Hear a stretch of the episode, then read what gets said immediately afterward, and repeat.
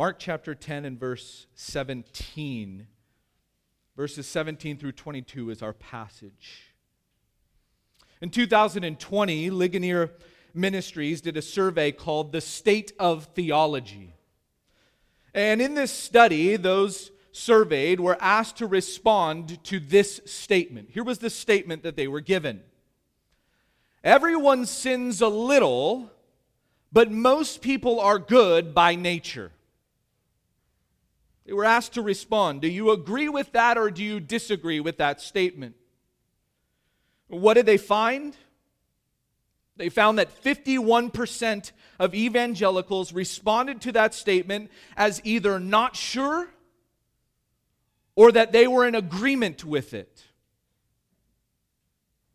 51% of evangelicals think that everyone sins a little, but most people are good by nature. Why do people think? Why do evangelicals think that people are good by nature? Answer because they don't know what good is. They don't know what good is. They don't have a proper understanding of good. Good by today's standard means that you don't kill people. You're not a murderer.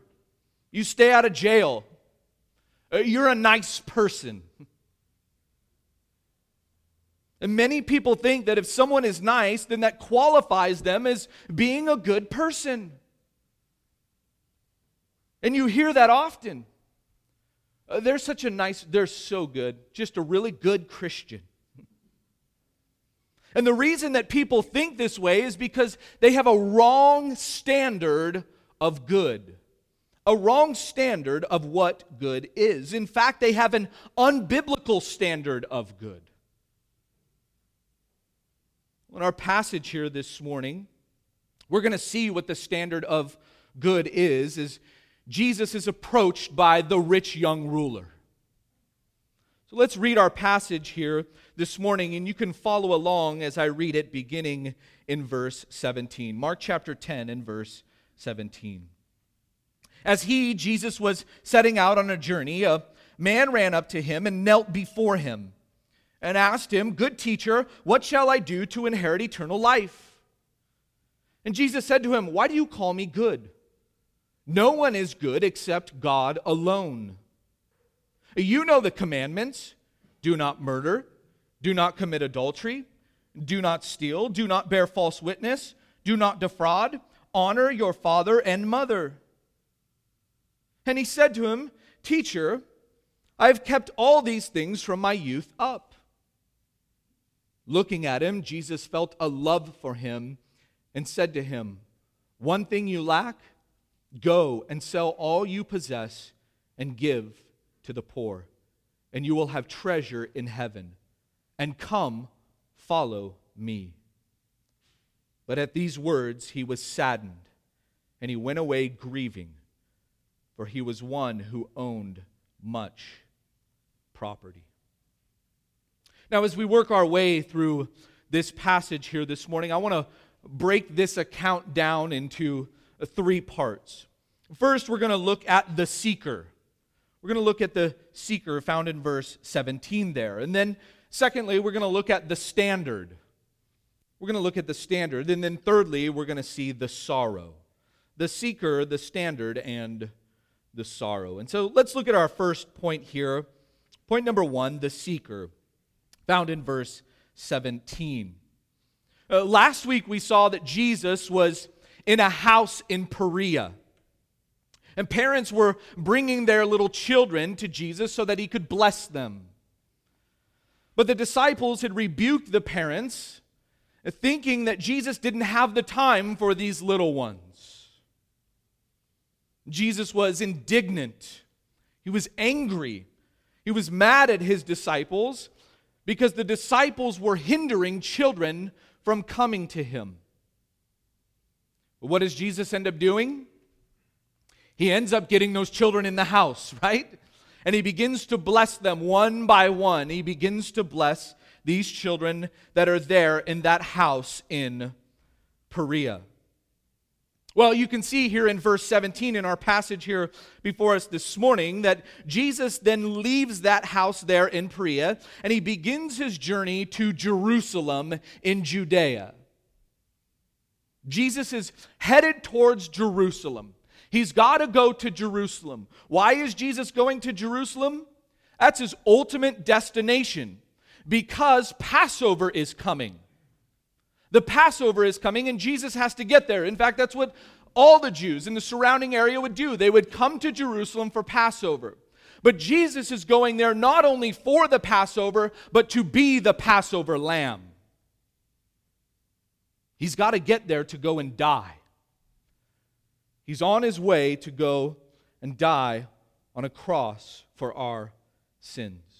And so we see here in verse 17 that Jesus is setting out on this journey and he's heading towards Jerusalem.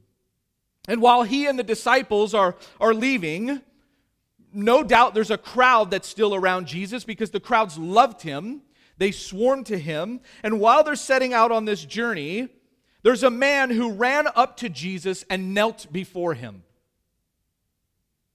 Now, to us, this seems like something normal. Here's a man running up to Jesus, kneeling down before him. It seems like something that would be a, a, normal thing, like no big deal. This man just runs up to Jesus. But if you understand the culture back then, that wasn't normal. That wasn't a normal thing to do, especially for men of status like this man was. This man was a ruler he was a man of status. And men of status did not run. In Luke's account, Luke tells us that this man is a ruler. Matthew tells us that he was young, and Matthew, Mark, and Luke tells us that he was wealthy. So that's why we know him, know this man as the rich young ruler. He was a ruler. What kind of ruler was this man? Well, we don't know for sure. But he was either a ruler in politics or in religion. It's one of the two, either in politics or in religion. And if he was a ruler in religion, then he would have served in some capacity in the synagogue. And more likely, he was a ruler who served, some kind of ruler who served in the synagogue, as we will see as we work our way through this passage this morning. This man, though, was a ruler. He's a ruler, and therefore he had prestige and prominence in the area. People knew who this man was. He had power, he had authority as a ruler. And in that culture, men like this did not run. They didn't run. Because in order for you to run, you would have to pull up your long robe. That's what they wore, long robes back then. You would have to pull up your long robe and expose your legs. And in that culture, that was shameful to do. It was a shameful thing to do. But this man did it. This man ran up to Jesus. And notice what he does as he runs up to Jesus. He kneels before Jesus. This is a man who is a ruler who is coming and kneeling before Jesus, the King of Kings and Lord of Lords. Now, he doesn't kneel before Jesus because he recognizes Jesus as King of Kings and Lord of Lords. He simply recognizes him as a good teacher, as some kind of rabbi. But he comes before Jesus and he kneels before him. And as he comes and kneels before Jesus, this was a position that only servants or slaves did. Only a servant or a slave would come up and kneel before someone like this. This man seems desperate, right? A desperate man. Uh, this man seems ready and, and willing to receive the gift of eternal life. In fact, look at the question that he asks him. He says, Good teacher, what shall I do to inherit eternal life? This man, although he has worked hard his whole life for salvation, he still recognizes that there is something missing in his life. There's something missing. And this man here seems like the perfect seeker, right? The perfect seeker. He comes running and he kneels before Jesus and asks him this very question Good teacher, what shall I do to inherit eternal life? We would love for people to run in our church door and ask this very question, right? What must I do to in- inherit eternal life? Well, we're glad you're here. Let me tell you. This man seems like the perfect seeker.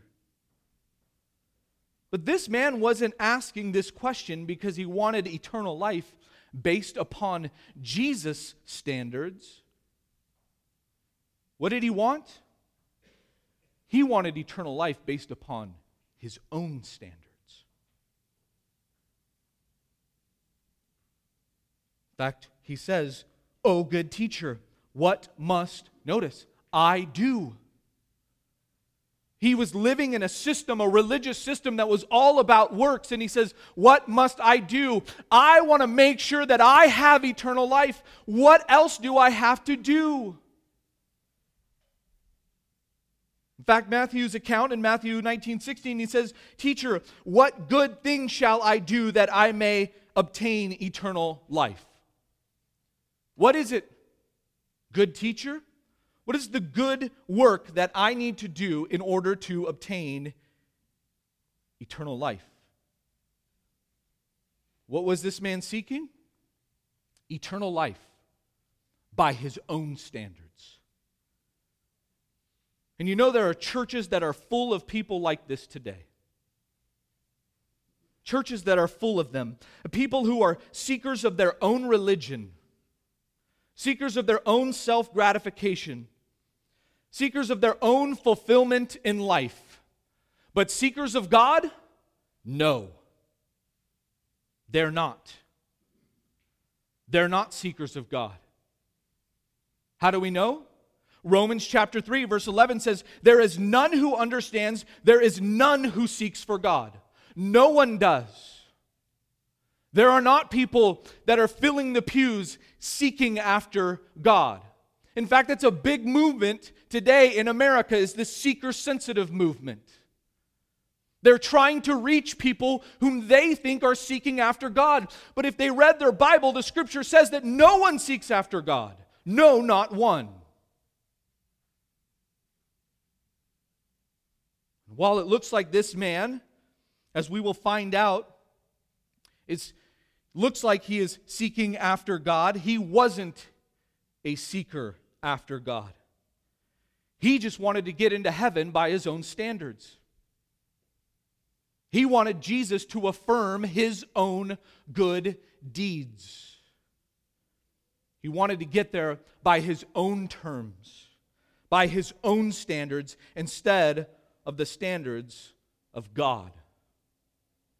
So, what are the standards of God? Well, that leads to our second point, point number two, which we call the standards. Look at verse 18.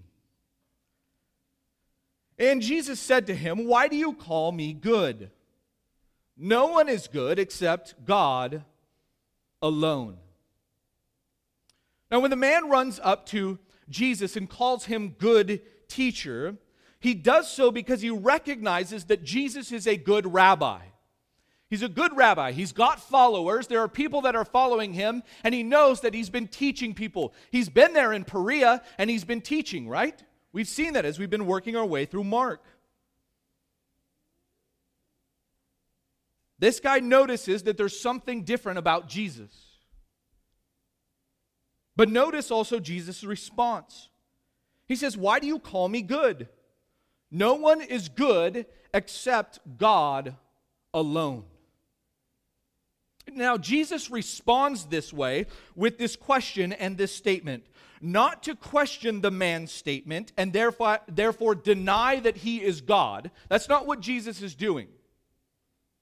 Notice Jesus never says, I am not good.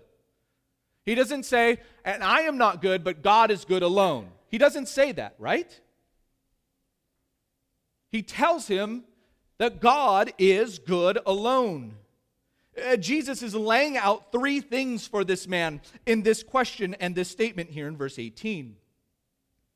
First, he's telling this man that he is not good. He's telling this man, You are not good. Notice what he says No one is good except God alone. He's telling this rich young ruler that he's not a good man. He's not good. His disciples around him are not good. All those people there in Perea are not good.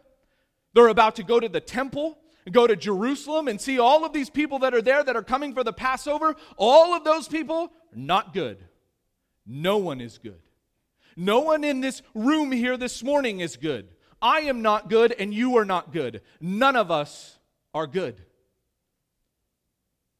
Because Jesus says, no one is good except God alone.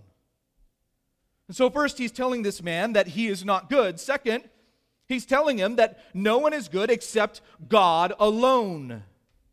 And so, therefore, what he's saying to this man is that you calling me good is correct. You have said that correctly by calling me a good teacher. Because Jesus is God in the flesh.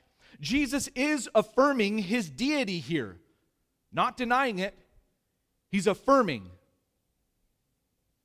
Jesus is declaring himself to be God right here in this passage.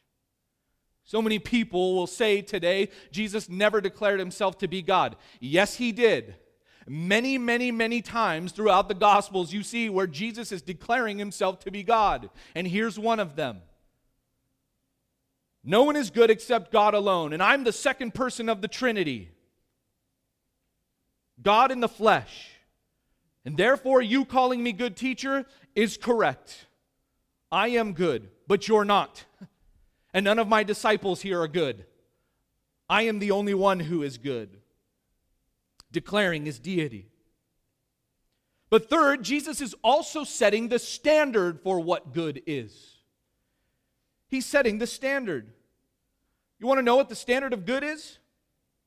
It's God. God is the standard of good. And therefore, perfection, sinlessness is the standard of good. Oh, and by the way, there's only one in the entire universe who is good. And it's not you, it's not me, it's God alone. He alone is good. No one is good. None of us are good. Romans 3:12 says all have turned aside together they have become useless. There is none who does good. There is not even one. Not a single one. But 51% of evangelicals think that everyone sins a little, but most people are good by nature. What does this tell us? People don't have a biblical understanding of good. They don't have a biblical understanding of good because God tells us that no one is good, not even one.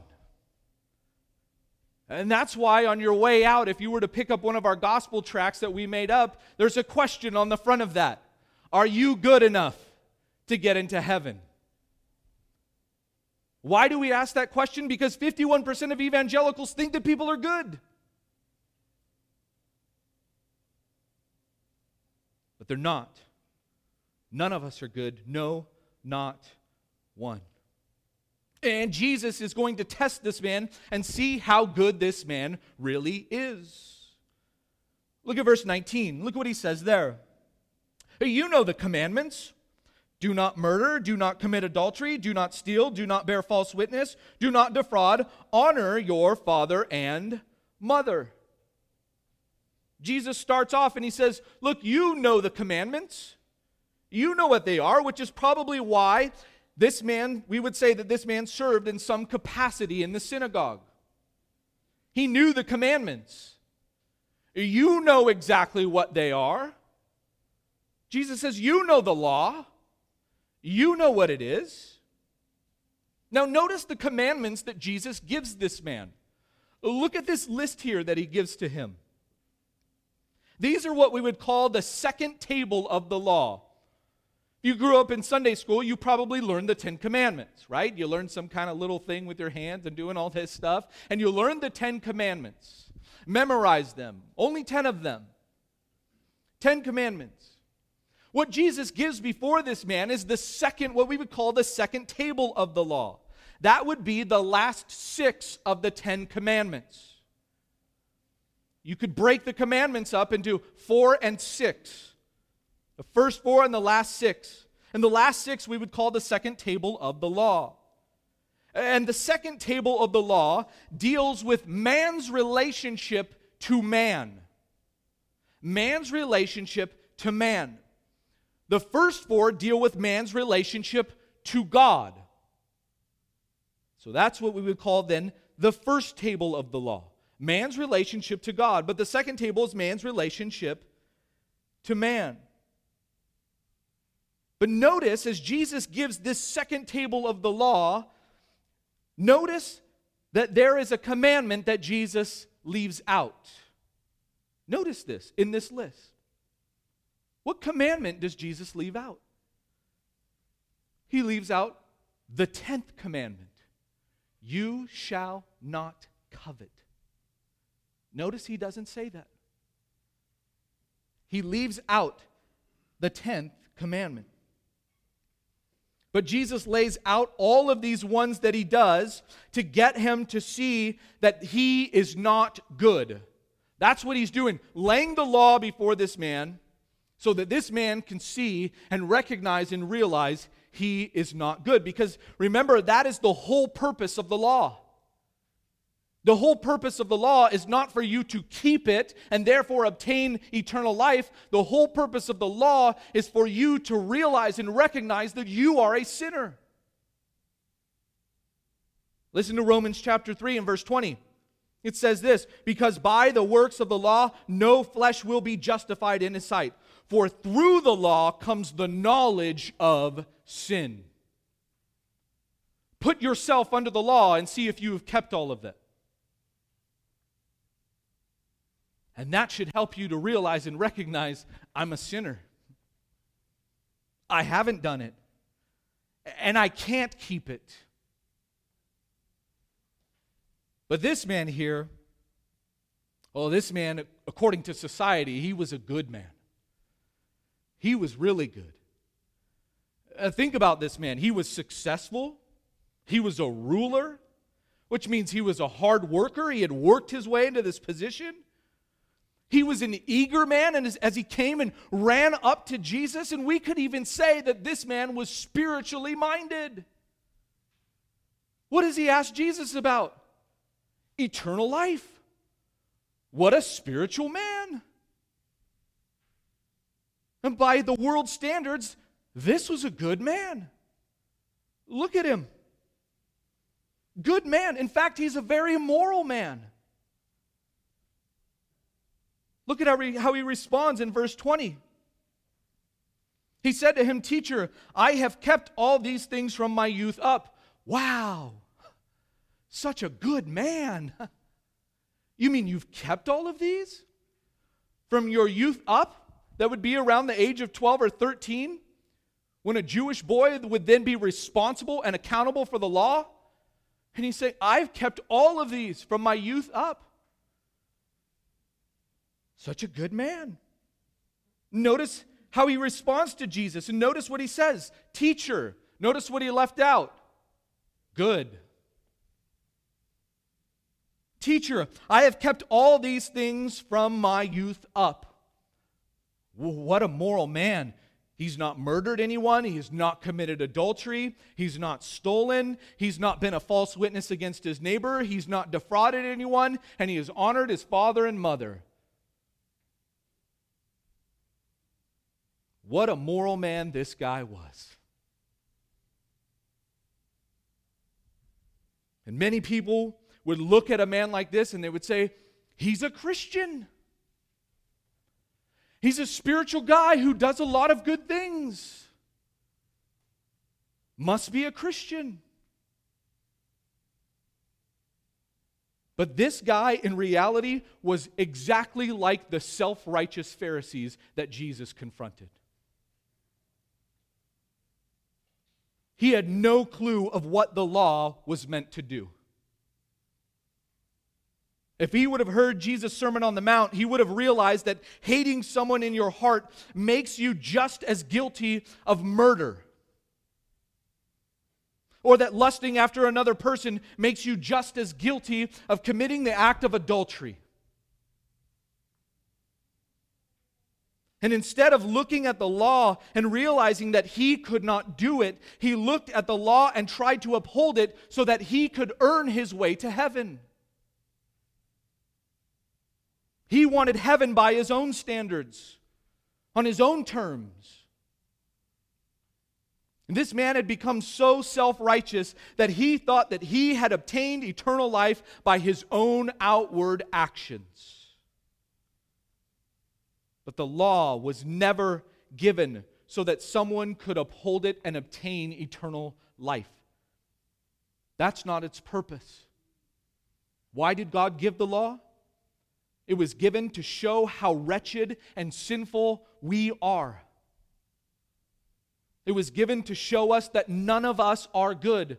No, not one. But this seeker here was thinking that he was good enough for heaven. And this moment here, this response shows that he still didn't get it. Teacher, I've kept all these from my youth up. He was so self deceived that he thought his good works would get him into heaven. And while this man thought that he was keeping the law every day of his life, the reality was that he was breaking the law every day of his life. He thought his external good works were getting him closer to heaven, but his failure to recognize his sinfulness only pushed him further away from heaven.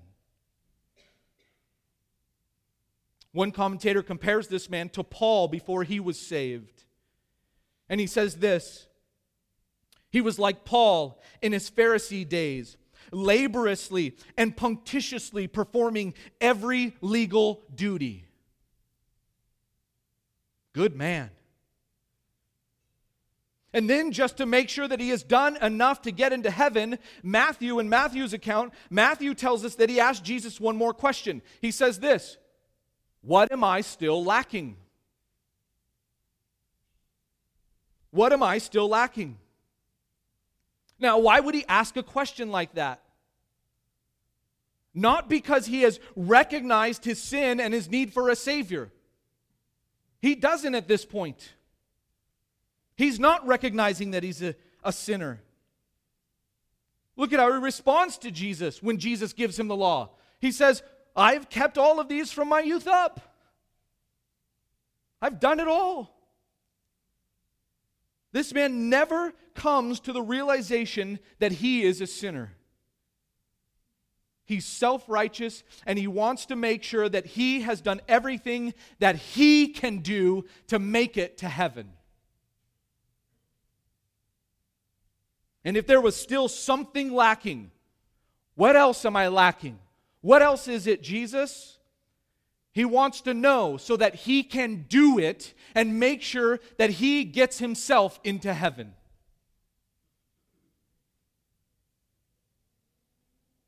One commentator says he wanted Jesus to tell him what that act was because he was a performance oriented person, all about his good deeds. And how does Jesus respond? Look at verse 21. Looking at him, Jesus felt a love for him.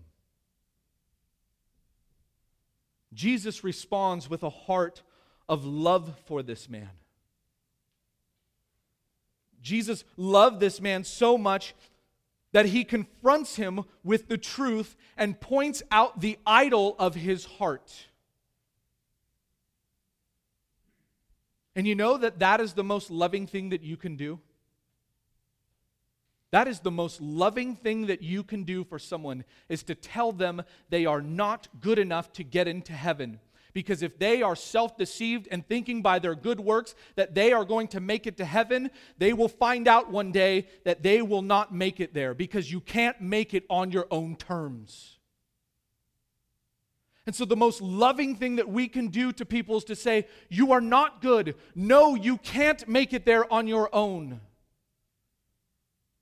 You're a sinner. And that's what Jesus is, is pushing this man to, to help him to realize that he is a sinner in need of a Savior. That's what we're called to do as we go and evangelize with people. Don't tell people that they're good, because they're not. Help them to see their wretchedness and their need for a Savior. That's what the gospel is all about. That's what we're called to do. There are a lot of self professing good people in hell. You realize that? A lot of self professing people, good people, in hell. In 1936, Adolf Hitler stood up and said this I believe today that I am acting in the sense of the Almighty Creator. By warding off the Jews and socialists, I'm fighting for the Lord's work. Good man. In his own eyes, in his own twisted mind, he thought that he was a good man and doing the Lord's work. He needed to be put under the law. But he thought he was above the law. He was doing the Lord's work. He was good in his own twisted mind. And this rich young ruler here thinks that he is good. And he wants to make sure that he has done enough good to get into heaven. So, how does Jesus respond to what this man is lacking? Look at verse 21. Look what he says there as Jesus responds. He says, One thing you lack Go and sell all you possess and give to the poor, and you will have treasure in heaven. And come, follow me. Now, notice Jesus doesn't say, you need to go to church and read your Bible and you'll be saved. Notice Jesus doesn't tell him, repeat this prayer after me and you'll be saved. Notice Jesus doesn't tell this man, just accept me as your personal Savior and you will be saved. It's common in a lot of gospel calls today. But Jesus never responds this way. What does Jesus do? Well, being the sovereign creator of the universe, God in the flesh, he knows this man's heart and he confronts him about the idol of his heart. He gets right down to this man's heart. Now, it may seem strange that Jesus would tell him to do this one thing. And it seems as if Jesus is telling him, You've got one more good work to do, right? It seems like Jesus is doing that. Just go and sell all of your stuff. You go and do that one good deed, go sell all of your possessions, and then come and follow me, you'll have eternal life. But Jesus is not telling him you need to go and do something. Jesus is getting after the heart of this man and the idol of his heart.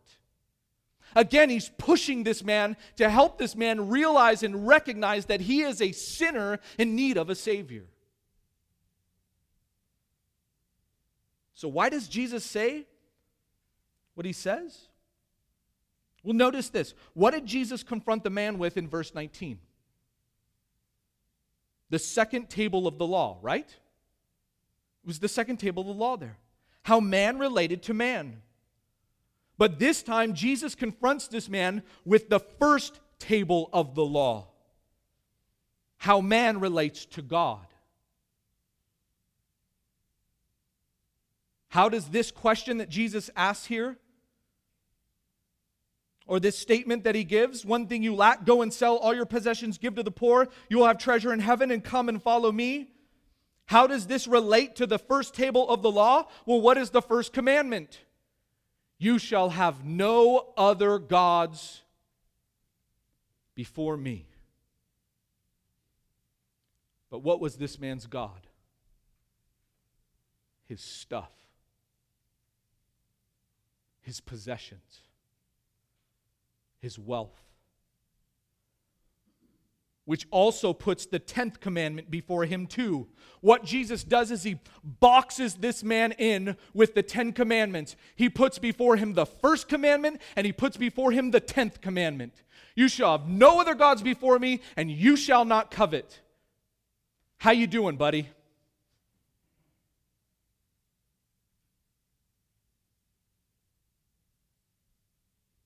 This man had an idol and his money and his stuff was his idol. He had other gods before the one true God. And Jesus knew this, so he confronts him on it. Okay, so you think you've upheld the second table of the law, the commandments. Well, let's go back to the first one and see how you're doing with that. And then we'll go to the 10th one and we'll see how you're doing with that. Let's just lay two of them out before you. Many of you have probably seen Ray Comfort and how he goes out and proclaims the gospel to people. And the first thing that he does is he lays the law before people, and he only gives them four. And he says, okay, based on just four of the ten, we haven't even looked at all ten of them. Based upon four of them, are you innocent or guilty? He wants them to realize and recognize that they are guilty before God so that they'll recognize their need for a Savior. That's the purpose of the law. And that's what Jesus did with this man. How did the man do? Did he pass or fail the test? He failed it. He failed it miserably. And notice Jesus never even got to the good news with this guy. He never even got to the gospel. Gospel means good news. Jesus never even gets to the gospel with this guy. He gave this rich young ruler the bad news first. And he was never even able to get to the good news because this man never recognized his need for a Savior. And you know, that's how we are to go and evangelize. Jesus gives a model for us of evangelism. We are to go and lay the law down before people. We are to go and tell them the bad news. We have to tell them bad news and tell them that they are not good. I know it's uncomfortable. I've been there. But that's what Jesus tells us to do. That's the model that he gives for us to go and tell people that they are bad so that they can recognize that they are in need of a Savior.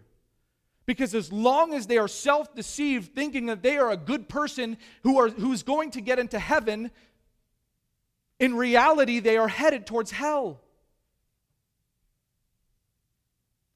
We have to give them the bad news first. One commentator says sinners are not ready for the good news of the gospel until they accept the bad news that the law condemns them as guilty sinners. Why would this man or anyone else need the good news if they think that they are good enough to get into heaven? Why do they need it? Why do they need Jesus if they're good enough to get into heaven? People that think that they're good enough for heaven don't need Jesus. And sadly, that's what 51% of evangelicals are telling people by believing that people are good by nature. Instead, we must recognize that no one is good, no, not one. And we must tell people that they are not good and because of their sin, they are headed to hell. That's a loving thing for us to do. That's the loving thing that Jesus did with this man. Jesus looked at him and he loved him. And he says, I love you so much. Yes, I'm going to put the weight of the law upon you because I love you. That's loving for us to do. We've got to do that with people. And then once they recognize that they are not good, then we give them the good news. Then we give them the gospel. Then we tell them about the good news of Jesus who came to die for sinners, to save them from their sin, and to pay a price that they could not pay. Then we tell them the good news about Jesus that he died on a cross and took the wrath of God upon himself so that all who would believe in him will never have to take the wrath of God upon themselves.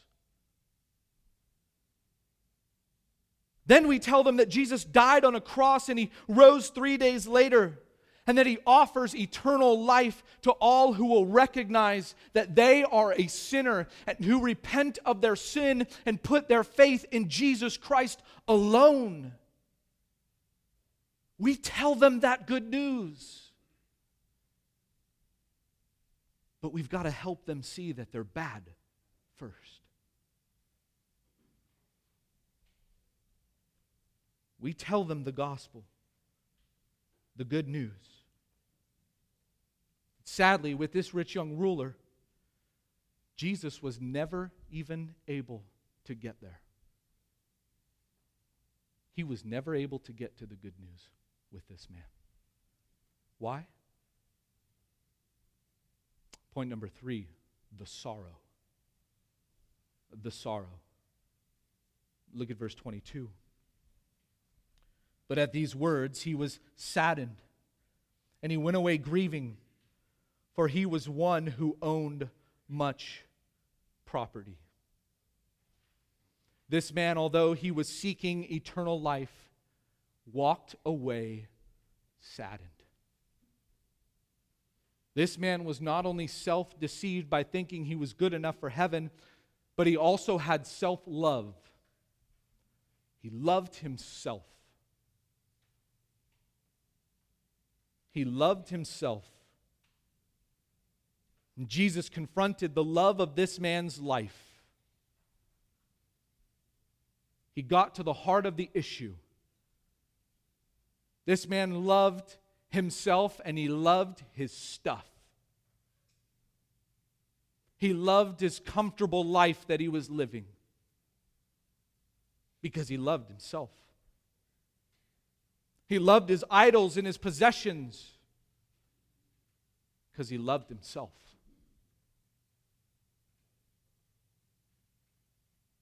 He loved his idols more than he loved God.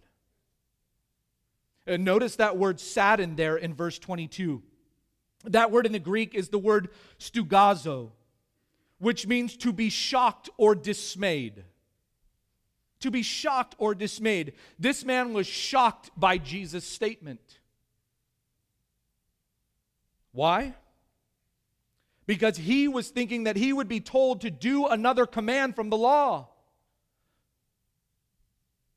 What do I lack? Give me another command, Jesus, and I'll do it. And that'll give me assurance of heaven. Look, I've done all this other stuff. Just give me one more, and I'll do it. But Jesus points out the idol of this man's heart, and it shocked him.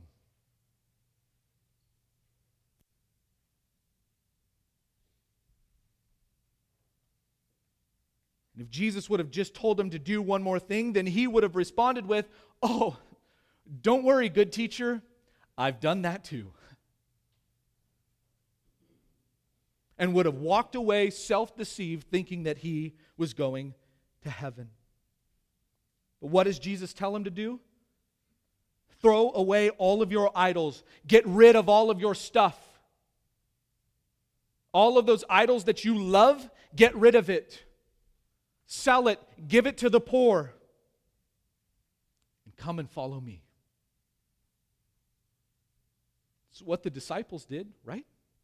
They left everything to go and follow Jesus. But this man is responding here, although we don't hear what this man has to say because he just walks away. In this man's mind, I'm sure this guy is thinking, well, You mean get rid of all my stuff? I've worked so hard for all of my stuff. Don't you realize what I've, what I've gotten to, Jesus? I love my stuff.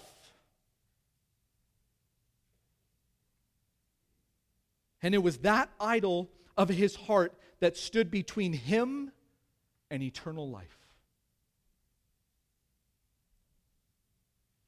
What was his response? He went away grieving. He went away grieving. He walked away from eternal life because of the idol of his heart. Now, I don't doubt for a second that this man still thought that he would enter heaven, heaven because he was good. Uh, that was the religious system of the day. He would have gone back to the synagogue and heard that being taught. And oh, wow, well, I remember when that good teacher asked me all of these commands if I had kept, uh, and I, I have. I'm good enough. And that's the lie that many people sitting in pews today still believe. That they're good enough to get into heaven. But they're not.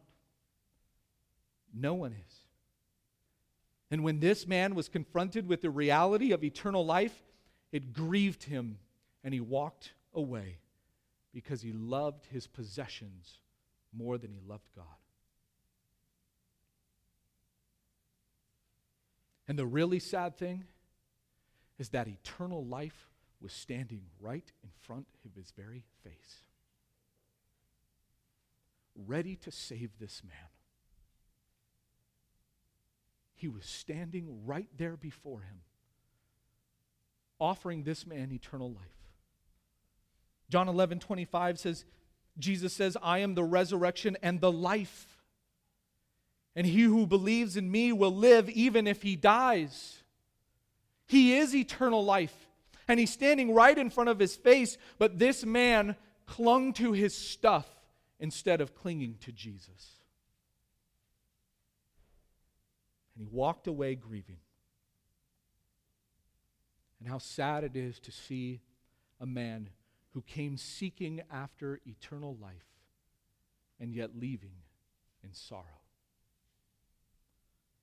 Friends, what do we learn from this passage here before us? First, we learn that we are not good. None of us are good. There is nothing that you can do to save yourself. There is nothing that any of us can do to save ourselves from our sin. We are all sinners who stand condemned before God, who stand guilty before God. but he offers eternal life.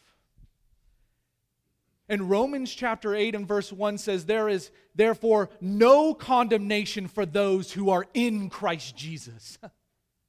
and all who repent of their sin and, and come to Jesus in faith and faith alone no longer stand condemned, are no longer guilty of their sin because Jesus took the wrath of God upon himself and he covers us with the blood of himself. And if you're here this morning and you don't know Jesus as Lord and Savior, come to Him today for eternal life. And that condemnation will be gone because you will be found in Christ. That's the good news that He offers. We have to understand that the standard of good is God. It's God alone. And we need to have this biblical perspective as Jesus did so that we can share the truth with others and help them to realize and recognize their need for a Savior. Listen, there are many people who think that they are good enough to get into heaven, and they will stand before Christ one day because every knee will bow before Christ, Philippians tells us. Every knee will bow and every, every tongue will confess that Jesus Christ is Lord. And many will cry out and they will say, Lord, Lord. And he will respond with, I never knew you. Depart from me, you who practice lawlessness. We must recognize that we are not good and that no one is good. And the second thing that we learn from this passage here before us this morning is that you must choose today in whom you will serve. Who is Lord of your life? You cannot serve two masters. Whatever master a man chooses will master that man. Let me say that again. Whatever master a man chooses will master that man. The rich young ruler was confronted with the idol of his heart, and he chose his idol over Christ. He left true joy and true happiness that only comes through Christ for an appearance of joy and happiness in riches which only leads to sorrow. He chose the lavish earthly life instead of the glorious eternal life that was offered to him by Christ that day. Choose today in whom you will serve. Jesus says in Matthew 6:24, "No one can serve two masters, for either he will hate the one and love the other, or he will be devoted to one and despise the other." Listen to this, you cannot serve God and wealth. You can't do it. It's impossible.